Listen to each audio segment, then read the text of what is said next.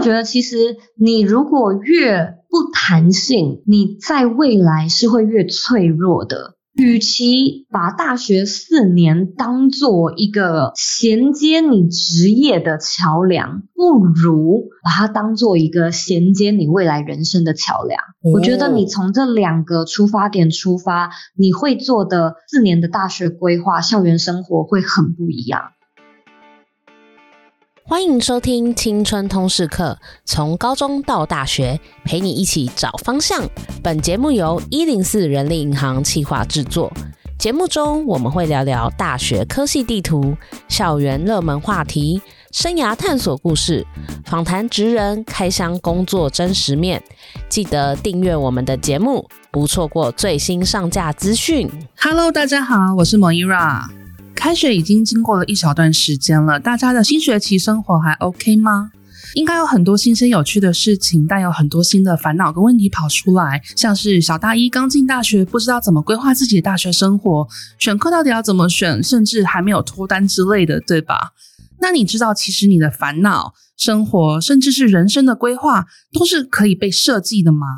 所谓的人生设计到底是什么呢？而设计思维又是怎么帮助我们解决问题，迈向更理想的生活呢？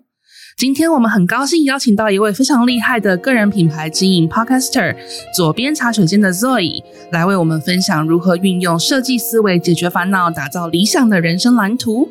让我们欢迎 Zoe。Hello Moira，也谢谢各位观众跟听众们，真的很开心，今天很荣幸，很期待能够在今天的内容中跟各位分享什么是人生设计。那我们先请 Zoe 来自我介绍一下你的过往的背景，还有你现在是在做什么呢？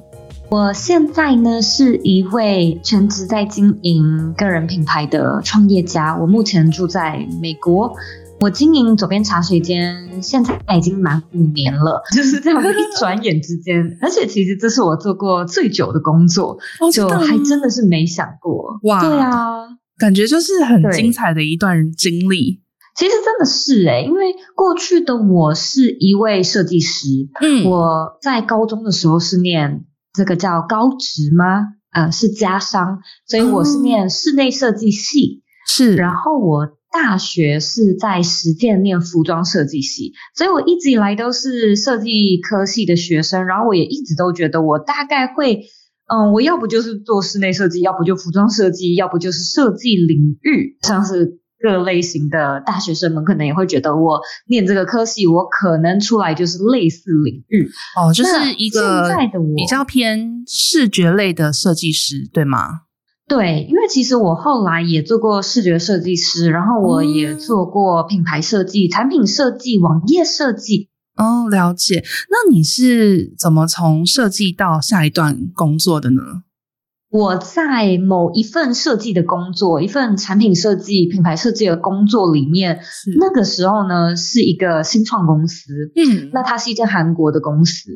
如果同学们对新创有一点了解，应该会知道这是一个比较快节奏，嗯，然后你也是一个比较多元的人才吧。所以有的时候，如果说，哎，就是你明明是设计师，可是其他部门需要你帮忙啊，你就也跳下去做了。所以我们也都是一个小。团队，所以其实是谁需要帮忙，非常全能的工作者。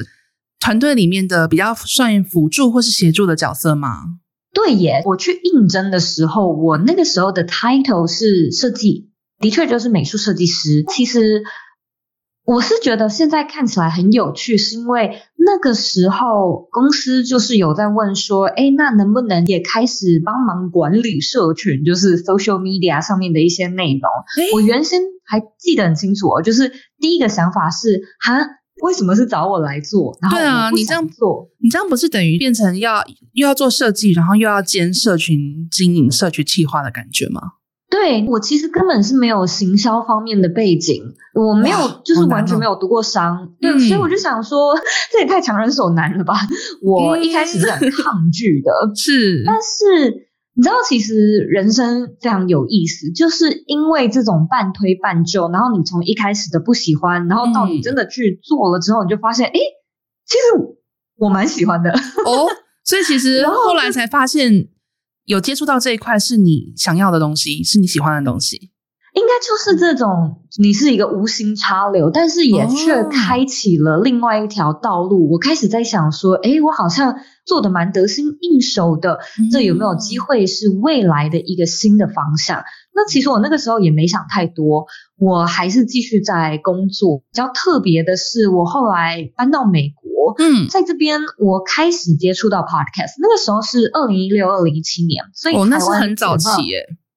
对，就是还没有什么人在听 podcast 的时候，我就在想说，因为美国已经很普及了，哦、有点像是那时候的台湾的 YouTube 吧，哦、所以我就开始在想说，我能讲什么？我想讲什么？嗯、那比较特别的经验是，我的公司是韩国的公司，可是基本上我不用进韩国的办公室。很多人对于这方面的。到底怎么样找到这份工作？你怎么样去安排工作？你的时间管理这类型的主题很感兴趣，所以我开始录，哦、然后我也开始写。渐渐的也发现，好像也不是只有你的朋友听，开始有陌生人也会问。嗯，所以我就在思考说，这个我接下来可以怎么样去做变化？那因为过去是设计师的缘故，所以我就在想，我的专业应该要怎么结合？也好险，那个时候。开始也被我发现到一个新的东西，叫做 designing your life 人生设计。哦、所以这个我们等一下也可以。嗯，是那本书，你是看了那本书得到了启发吗？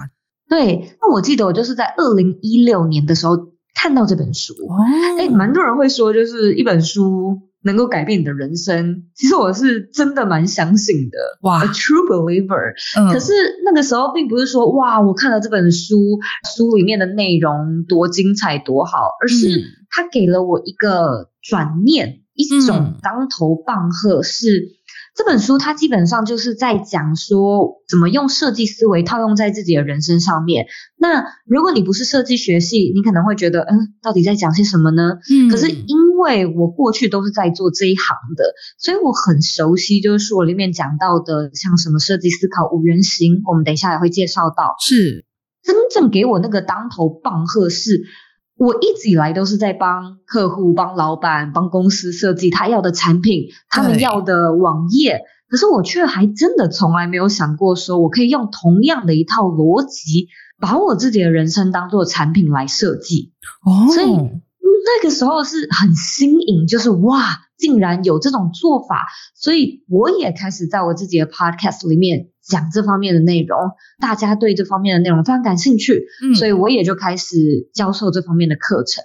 哦，所以回过头来，其实我现在也有点在讲设计，可是我不再是帮人家设计他的网页，或者是做视觉设计，嗯，而是本质上更主要核心的在讲设计思维究竟是什么。那我们今天要设定的要设计的目标呢，是你的人生。哦我们可以怎么做？所以等于是把原本的产品设计的那一套方法论，把它应用在我们的人生里面，用比较算是有架构、有逻辑、比较理性的方法来分析，说我们现在的一些问题，想办法去让我们过得更好嘛？是这种感觉吗？对耶，我觉得其实就是正好想要请 Zoe 帮我们来解说一下，到底什么是设计思维跟人生设计，因为我相信。非设计系的人可能对这个东西就会有点陌生，虽然大家都知道设计是什么，但是对于设计的人，他们到底是怎么样去思考，怎么样去制作他们的东西出来，这点可能大家还比较不了解。可以麻烦 Zoe 帮我们分享一下吗？当然没问题，我其实也可以理解，因为大部分人听我在讲设计思考，可能就会想说，诶，那我没有要。建立品牌，我没有要设计网页，我还需要学设计思维吗？其实设计思维它有一点点像是，我很爱把它举例成铅笔盒。你有这个铅笔盒，那你里面有各式各样的工具，你有圆珠笔、有尺、有橡皮擦，然后有铅笔，又有笔芯。可是。在什么样的时机点，你可以拿出哪些工具，以及那个工具是可以怎么搭配？你是尺搭配橡皮擦，还是今天要荧光笔配剪刀？你究竟要做什么呢？我们可以不断的去把这个工具包、这个铅笔盒不断的扩展，也就是学习设计思考有哪些工具。未来在面对不一样的人生，你可以说是问题，或者是人生交叉。十字路口的时候，找到合适的工具来帮助你去度过那一关。所谓的设计思维，像是一个工具箱，你有很多的工具在里面，在你遇到任何问题的时候，可以把它从里面挑一个适合的拿出来用。那想问一下，Zoe，你是怎么样把这个设计思维应用在你的人生里面呢？我要讲这个之前，我必须要先说一下设计思维它的一个架构。它的架构呢是由五个 element，就是五个元素所组成。那这个 element 呢，它基本上是有循序渐进，就是它是有步骤的。是，第一个叫做发现问题，第二个叫做定义问题，嗯，再来是市场调查，再来是制作模型，第五个叫做测试执行。哇，那感觉就是一个完整的产品开发的流程的感觉。没错，就是产品开发。我们现在要回到人生上面啦，就是那我要怎么样在我的人生上面开发一条新的路呢？我们第一个步骤叫做发现问题。发现问题的这个英文原文叫做 empathize。那其实 empathize 它翻译成中文是叫做同理心，或者你也可以说共感力。是。那我觉得这个翻译的非常到位，就是因为其实你本身。就要好奇，你本身就要觉察，你才能够去发现。就像是你今天在商场上面，你肯定也是要去观察有什么样的商机，你要去知道消费者使用你的产品之后有什么样的心得感想。如果你完全不在乎的话，你就很难去发现有哪里可以优化，或者有什么新的产品可以去研发。在你自己的人生上面也是，所以就是发现问题比较像是你要去。有点像病逝感嘛，你要了解说到底是哪里有这个问题存在，然后你要意识到它的存在才行，这样子。嗯，我觉得说一件最简单的事情就是迷惘啊。嗯，相信现在所有的大学生应该也都经历过嘛，那个迷惘的感觉，他不舒服，对吧？他很不舒服。嗯，真的。有一些人好像就会一直把自己困在这种迷惘的感觉里面。现在呢，我有一个好消息可以跟大家分享。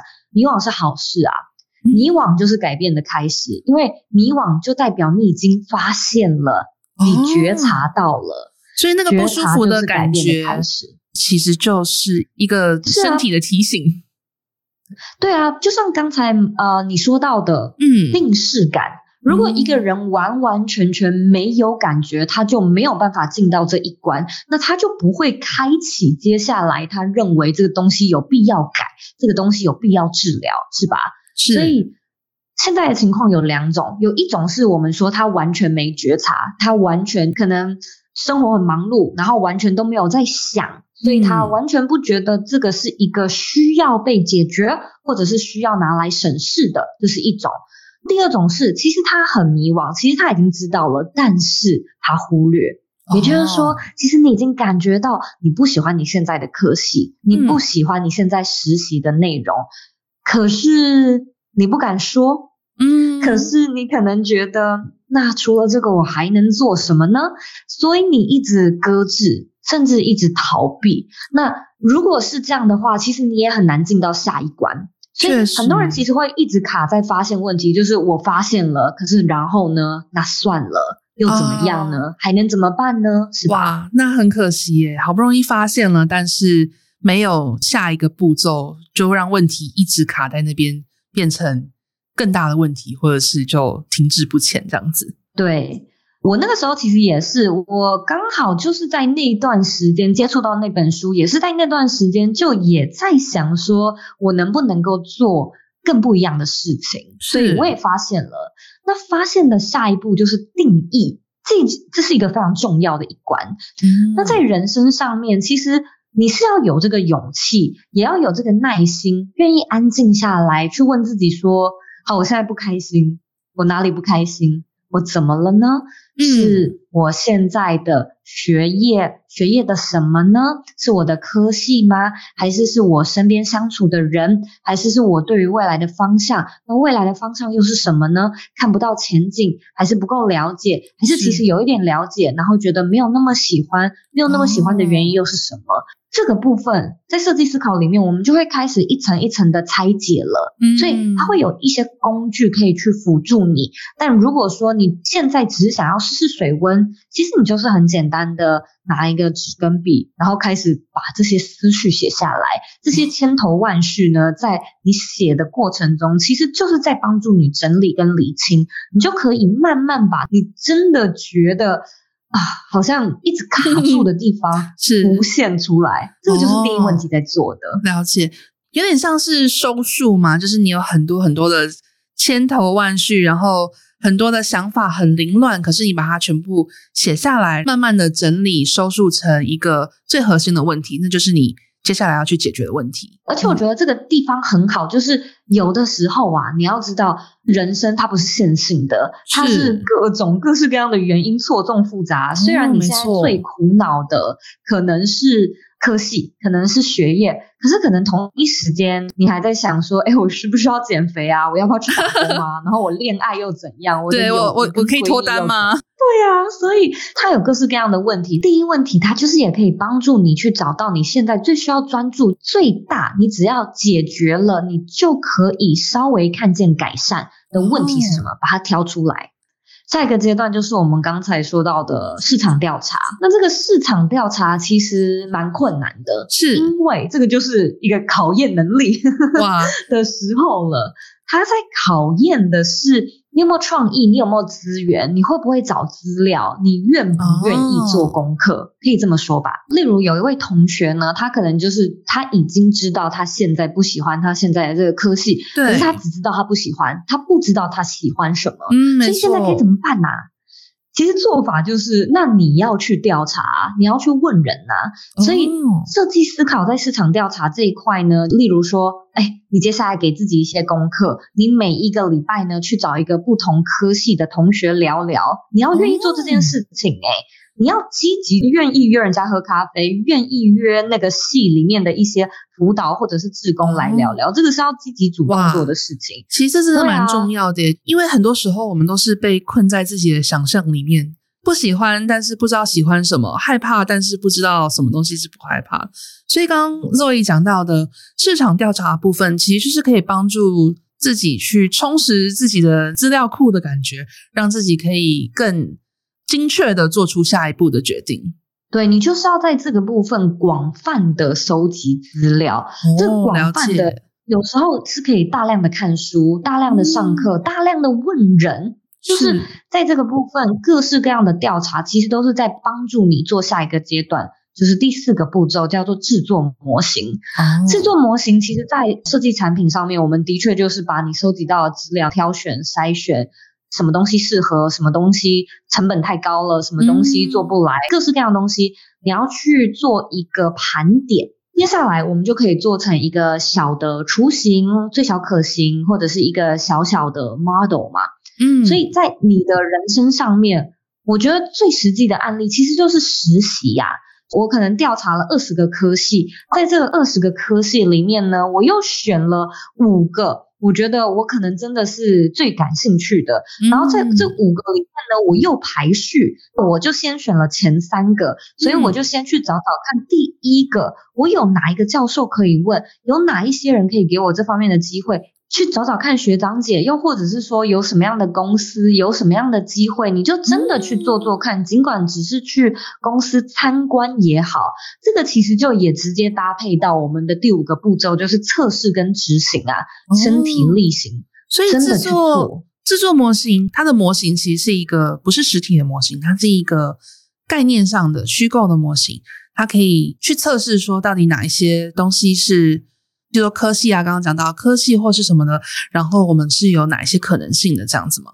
对，我举个例子，我自己有在开设计思考的工作坊，是。然后我们在制作模型的这个步骤呢，老实说我们在做什么？我们在规划形式力，以及我们在可能是规划作品集。我们也很常会去做习惯类的规划，因为有蛮多人想要做人生设计，是因为哎，终于想要开始理财啦，又或者是嗯、呃，终于想要开始健身、减肥、哦、这种类型的事情。所以，我们其实可以把制作模型，把它等同于是制定计划吗？可以这么看哦。OK，对，了解。因为就以一个习惯来说，有一位学生，他如果想要开始运动，他首先发现了想要运动，他接下来开始去定义他为什么要运动，就是这个是减重呢、增肌呢、变美呢，还是变健康，嗯、还是什么？是市场调查就是去调查，那他适合什么、喜欢什么？外面有什么选项？你想要做瑜伽吗？空中瑜伽吗？什么样的瑜伽？还是你喜欢跑步？你喜欢拳击有氧？嗯、然后你是想要上健身房，还是自己在家里做？你想要做的是重量训练？嗯、我们调查完了之后呢，就是在制作模型的这个步骤去安排。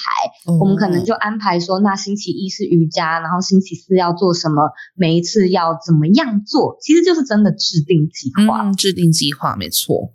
制定完计划之后，接下来就是测试执行。那测试执行这一块有没有什么比较特别的 tips 呢？有，因为其实测试执行有一个非常重要的环节，在人生设计上面，我们叫做复盘。复盘其实就是检视啦，就是我们做记录的感觉，然后对，我们会来 review，我们可能一季之后回来看看，诶，那你现在尝试了这个实习是一个不一样的科系，真的喜欢吗？你觉得够了解了吗？这中间有没有发现了什么东西？有接下来还想要继续往下试吗？或者想要改什么动态的调整？是在这个第五阶段来进行的，有点像是一边测试执行，然后一边滚动式修正的感觉。没错，那想要问一下 Zoe，因为我们的听众大部分都是大学生嘛，那大学生他可以怎么样使用这个设计思维来帮助自己规划他的校园生活？譬如说他要选系啊、选校啊，譬如说高中他考大学的时候，一定会面临这个，好像第一步要决定自己人生选系选校，再来就是进入大学之后，他大一可能会。要怎么样去规划他这个四年的大学生活？毕业之后，他要怎么样去选择他未来的方向之类的？大学生他们要怎么样运用他这个设计思维来帮助自己过得更好、更开心的感觉？哦，我觉得这是一个大哉问，因为它有几个，因为它其实有几个核心本质的问题，因又或者是说迷思，嗯啊、呃，是我们会需要去拆解。我我喜欢跟我的学生说拆弹，就是我们要把这个核心慢慢的去剥开来看。首先就是，其实我觉得在台湾目前的教育体制来说，我们虽然已经逐渐开放多元，可是基本上还是填鸭式啊。就是你。你怎么能够？你怎么会觉得一个？一直以来都被安排好，到底要读什么的孩子，嗯、能够在选大学的那一刻清楚的知道自己到底要选什么，这个就不是一个常态。然后这是一个错误的，这句好深刻哦，对啊，这是错信，你错信孩子们要做出这样的一个决定，其实它本身就是不容易的，所以。现在的同学，如果你有在听的话，你不知道自己要选什么科系，你知道这个叫什么吗？这个叫做正常啊，我也觉得很正常，正常，没正常，对不对？因为你并没有，我会称这个叫做生活的经验，他没有那个做出选择的资料库，他自己还没有内建好这个东西。其实有一个蛮好笑的例子，求学时期你可能也会遇过一些可能成绩比较不好、不用功，然后不是那种乖的学生。是，可是为什么你会发现那些学生他们比较有主见，然后他们好像后来也会比较知道自己要选什么？其实好像是因为习惯反抗了没有？对啊，就是因为他们反抗，嗯，就是因为他们在被规划好的这样的一个人生当中去说为什么，然后我不要。所以，你如果在生活中觉得说，哎，我自己其实真的不知道，那是因为你没有机会为自己做选择。嗯，所以你现在被赋予这个重责大任，你要选择的确是很困难，因为你没有任何的参考值，你没有任何的经验值。你当然会有一些学校给予你的辅导，让你去看看什么科系在做什么，可是那些理解都太浅了。你怎么能够指望一个小朋友能够看了几个同学们，就是一个学长姐在做什么，就知道那就是我要的？那通常会有那种，啊、这就是我要的感觉，也都是片面的。其实归根究底，就是他们得到的资讯还没有多到可以辅助他们做真正贴近自己想要的判断。对，所以回过头来，就是回到你自己身上。如果说呢，你现在没有方向，嗯，首先不要气馁，然后要知道这是正常的。如果说很有方向，也可以回过头来检视一下，是真的吗？还是是爸爸妈妈想要的方向？还是是学校社会想要的方向？这真的是你想要的方向吗？你现在这么笃定，你确定吗？然后如果你听到，你就觉得，哼、嗯，我不确定，那怎么办？我接下来四年的大学是不是完蛋了？对啊，他们要要怎么办呢？如果 因为我相信这样的人可能不少哦，毕竟台湾的现况可能是这样，没错。那如果现在他听了这期节目，然后听到这一段非常有共鸣的人，请问他接下来要怎么利用这个设计思维来帮助自己呢？你就要给自己一个任务，你在接下来大学的四年。的最主要的目的不是找到，找到是一个 byproduct，就是副产品。你最重要的目的呢，就是去体验。所以先不要制定那个终点是什么，先不要预设，但重要的就是先去体验，多体验，体验越多越好，这样才有更多的资料可以辅助自己来判断未来想要走什么方向。很多同学听到可能会觉得说，哎，那我这样子还有 还有累积吗？我会不会每一年都在转系，然后又转系？你可以稍微有一个大方向，可是不要把所有的赌注都放在这个方向里面。嗯，就是有很多学生会很用功，他就只是专注于我就是想要当医学系，然后呢，我就花了七年，我就念那个医学系，可能我也做了五年的实习医生，然后就觉得，哎。天哪，我好像 不行。可是我已经投入这么多的成本，我又花了家里那么多钱，那个沉没成本超级高。所以我自己有很多学生，他们其实叫社团就是一件非常棒的事。我自己有一个学生呢，他是他本身就是一个医生，而且他好像是中医师。可是他在大学的时候呢，他就是有参加学校的吉他社。嗯、结果他现在呢，就是好像也 YouTube，他变成 YouTuber 了吗？他的 YouTuber，对、哦，我在想他可能还是有兼职做中医，只是不是那种 full time 的。我觉得这个就是你未来的世界。我们现在在听的，相信都是未来的人才。可是未来的世是一个怎么样的世界？我觉得它是一个变动很大的世界。也就是说，你把所有的赌注都赌在你的这个 MBA，或者是你的这一个医学系，你的什么什么工程的背景，其实这个风险非常非常的大。尤其是现在又很流行斜杠，嗯，就变成说，如果你把鸡蛋放在同一个篮子里，那你就有点难以去承受未来这个篮子可能会直接倾覆，因为会有很多新的科技或是工具跑出来。来改变这个世界，像 AI 没有出来之前，大家也没有这么焦虑。可是现在应该蛮多人在焦虑，想说啊，我会不会被 AI 取代啊？会不会我的工作或是我的技能变得没有用啊之类的？而且我觉得，其实你如果越不弹性，你在未来是会越脆弱的。与其把大学四年当做一个衔接你职业的桥梁，不如。把它当做一个衔接你未来人生的桥梁。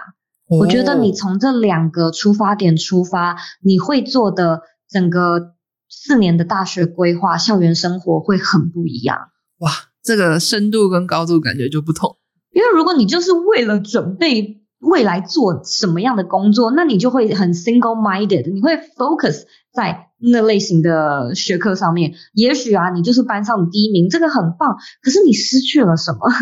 你失去了，就是大学其实也是一个小型社会。你在这个时候所认识的人脉广结的朋友，甚至谈谈恋爱，有什么样的活动？我有一个朋友，他是一位星座专家，叫做米萨小姐。哦，可能蛮多人也听过的。对啊，对啊。然后他说，他大学的时候好像是念中文系，耶。哎，她现在跟我一样，星座。然后他就说，那是因为他大学的时候就有发现，他很喜欢去搞学校的校刊杂志，发现自己喜欢写文章，发现自己喜欢创作，然后慢慢的又开出了一条新的路。所以你要知道，大学的时候，我们的设计思考可以用在就是这种地方，就是我能不能够多试多看，在这个过程中，我觉得最重要一点就是认识自己，嗯，了解自己。所以你的确是不用觉得说我要一次定终身，现在就找到我未来的职涯的方向。我跟你说，这个件事情是不存在的，真的，因为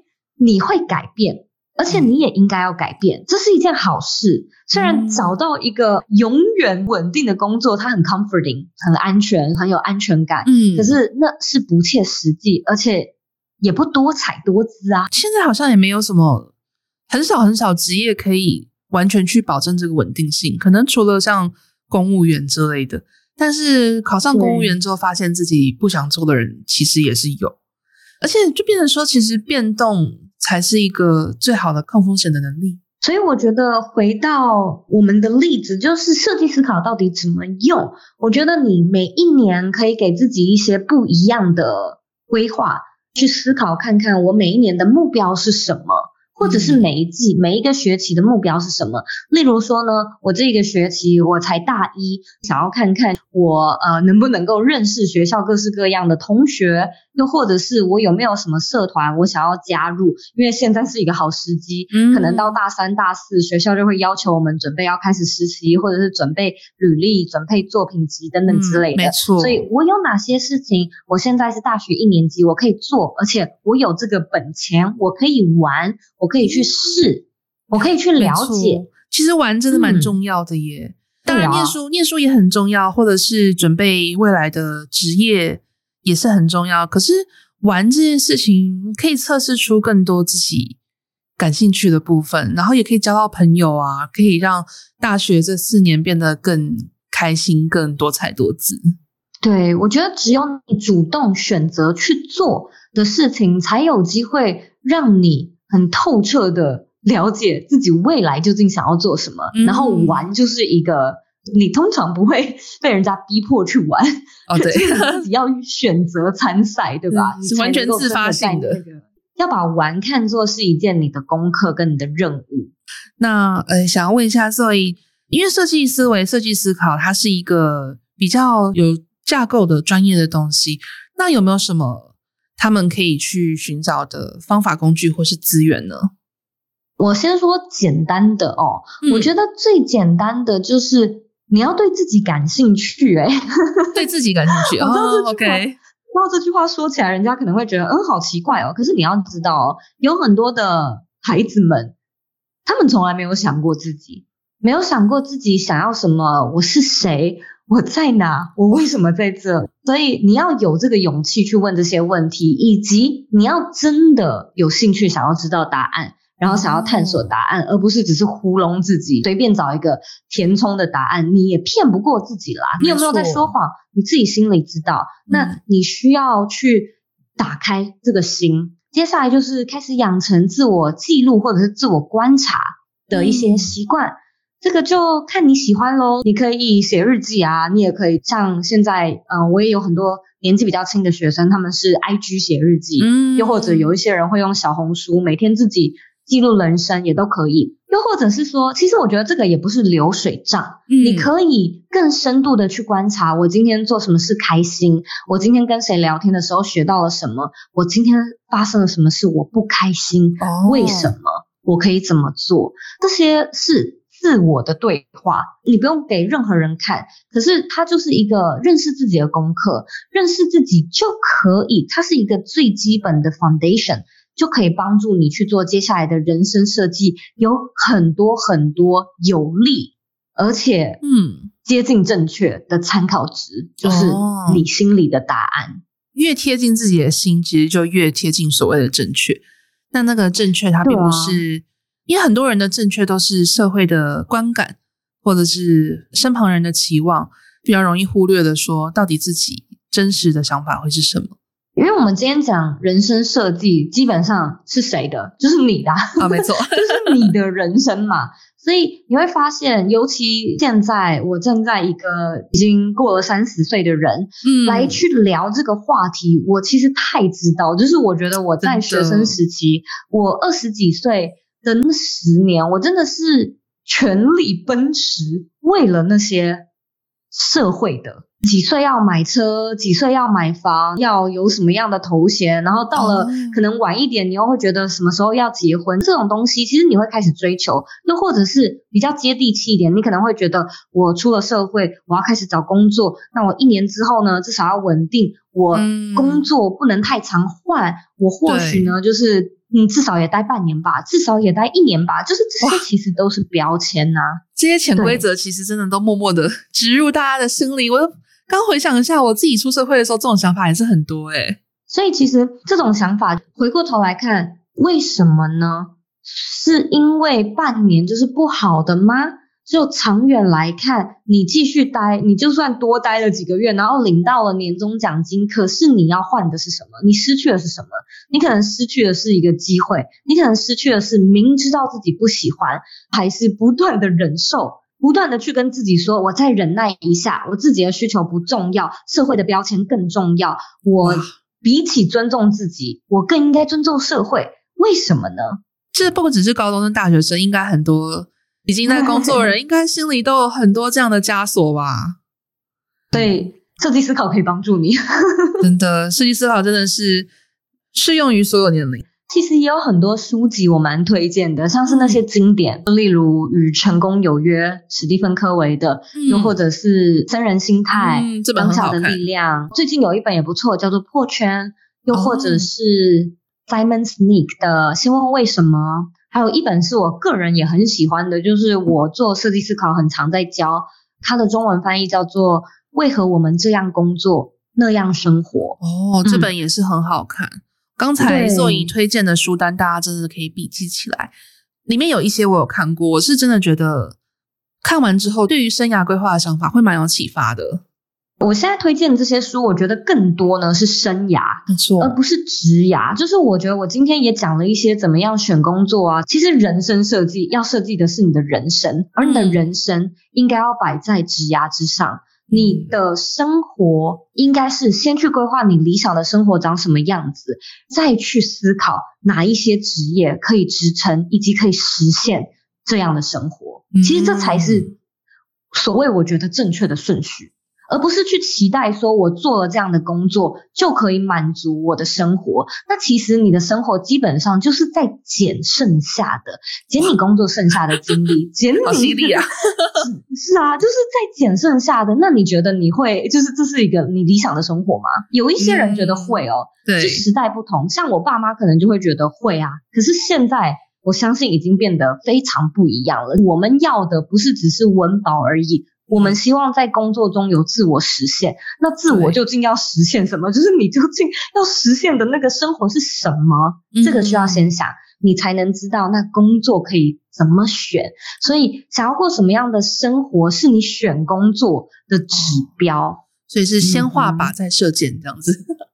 是的，先定义好自己的目标，然后再去想说，沿途中我要做什么事情，做什么工作可以帮助我达成这个目标。最后，想要问一下 Zoe，给大学生关于人生设计的建议呢？我首先第一个一定是会说恭喜耶，恭喜你开始迷惘了，恭喜你来听这个节目，你会选这一集，一定是因为你也想要了解什么是人生设计，一定也是希望我想要知道我可以怎么样过我更想要的人生。嗯、那也就代表，其实你现在就已经有这个需求，你已经看见了，看见。其实就代表你已经发现问题，你就已经觉察了。那觉察就是改变的开始，嗯、所以从现在开始就会有改变。嗯、你应该要感到开心，这是一件好事。第一步已经开始了。再来是，其实人生设计它是一辈子的事。我也说，我一直以来都是设计学系，然后也一直都有在做人生设计。可是我最近刚三十，你。三十岁的时候，你又有不一样的迷惘，所以现在同学们快要二十岁，你在烦的事情，一定也跟你十五岁在烦的事情蛮不一样的吧？没错，所以你你要去想象，你三十岁、你四十岁也会烦不一样的事情，所以不要觉得说，哦，我就是来学人生设计，然后我接下来的人生就 all set 了。它每一个阶段都会有不同的问题，那不要觉得问题是一个负面词，问题的出现就是一个崭新的可能的出现，哦、所以任何时候、任何时机都是人生设计的好时机，它就是为你带来一条新的路，一个新的可能性。你没有一定要走，你可能可以做完一系列的市场调查，然后也决定待在原地。有一些学生也是这样，他就只是想要看他之后有哪一些不一样的选择。他评估了一遍，就觉得我现在的确走在最好的路上。你只是需要去听一下这些不一样的意见，又或者是说有些人真的试了，嗯，试了之后。觉得不适合，然后很难过，回来就又找我咨询。其实我也会跟这些学生说，嗯、其实你看，你就是划掉了一个不适合你的选项，那对这不也是一种进步吗？能够知道多好啊！不要觉得说哦，这我是不是浪费啊？我白费了？其实不会，因为你还是学到了。那人生其实不是得到就是学到吗？确实是这样子诶、欸。其实因为很多人就是因为害怕、恐惧，或者是担心会不会浪费时间啊之类，所以不敢去尝试。尝试之后也会想说啊，会不会这个其实我也不想要啊之类。但其实你就算是用删去法，也是一点一点的在帮自己做出改变呢、啊。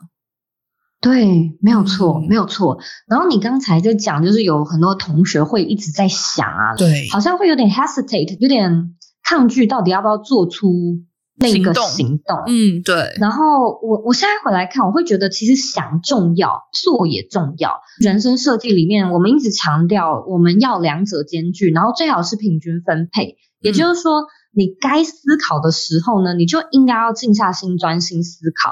你需要好好跟自己对话，你要练习怎么安静下来。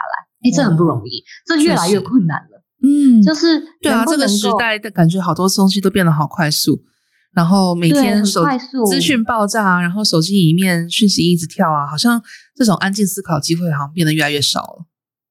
因为其实很多人会说，哎，我不知道自己要什么。我觉得大部分就是三个问题。第一个呢，就是你试的不够多啊。你的选项可能都是蜻蜓点水。我现在在做的是，有一些同学他的本身的生活其实蛮单调的，那你就要知道，其实你是不太可能在没听过、没看过、没弹过吉他之前就知道自己喜欢弹吉他。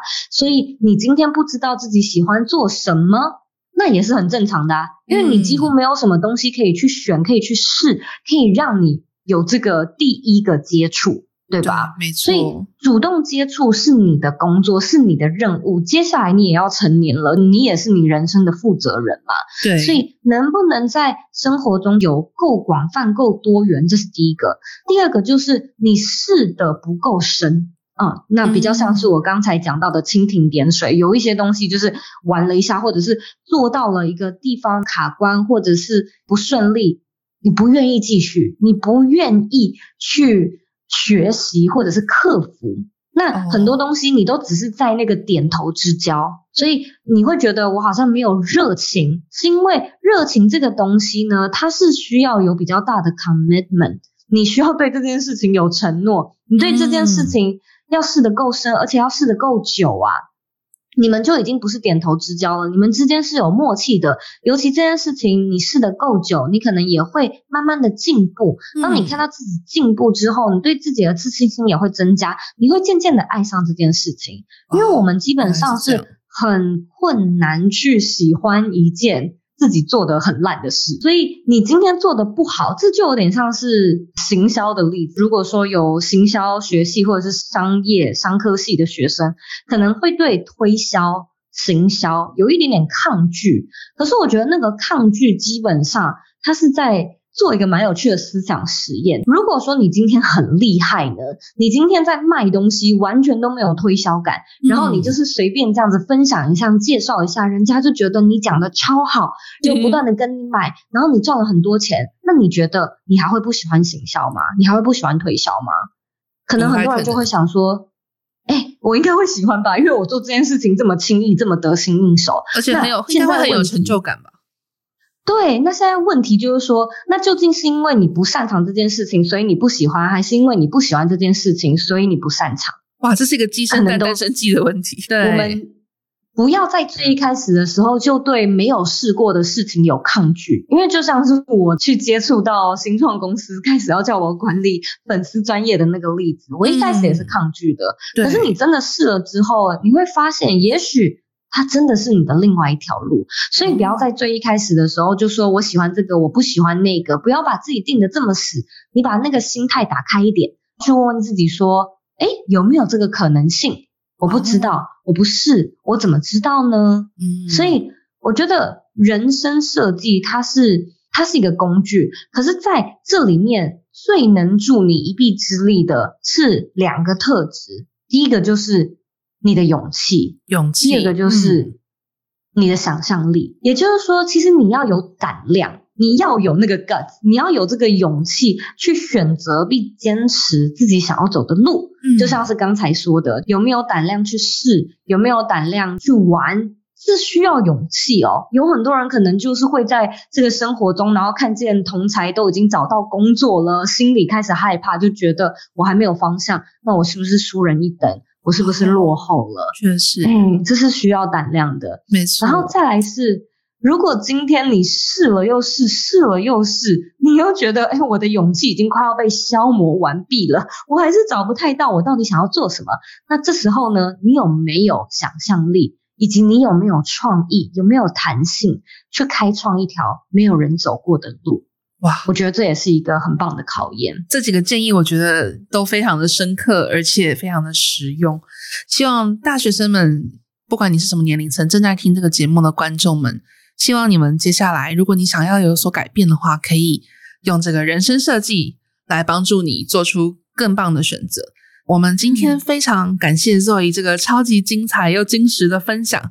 其实人生设计它是可以被应用在生活大大小小的事情上面，只要你想要解决烦恼、做出改变的话，那人生设计就能够更有系统架构的帮你达成目标。接下来我们有抽奖活动。他的人生设计课程有三个名额，会在青春通识课的 IG 抽奖。抽奖办法的话，请大家一起到一零四 youth 去参加。如果你听完这集很有共鸣的话，想要了解更多设计思维内容，也可以 follow Zoe 的 IG 是 zoeyk 点 co。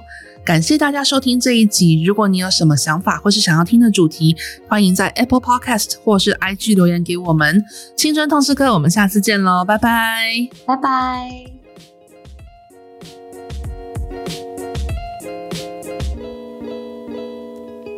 谢谢你收听这集节目，好想知道你听完有什么想法，欢迎到 Apple Podcast 留言告诉我们，并打五星好评。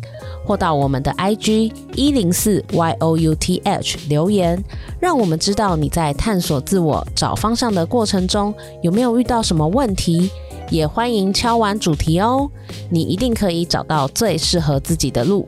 我们一起加油！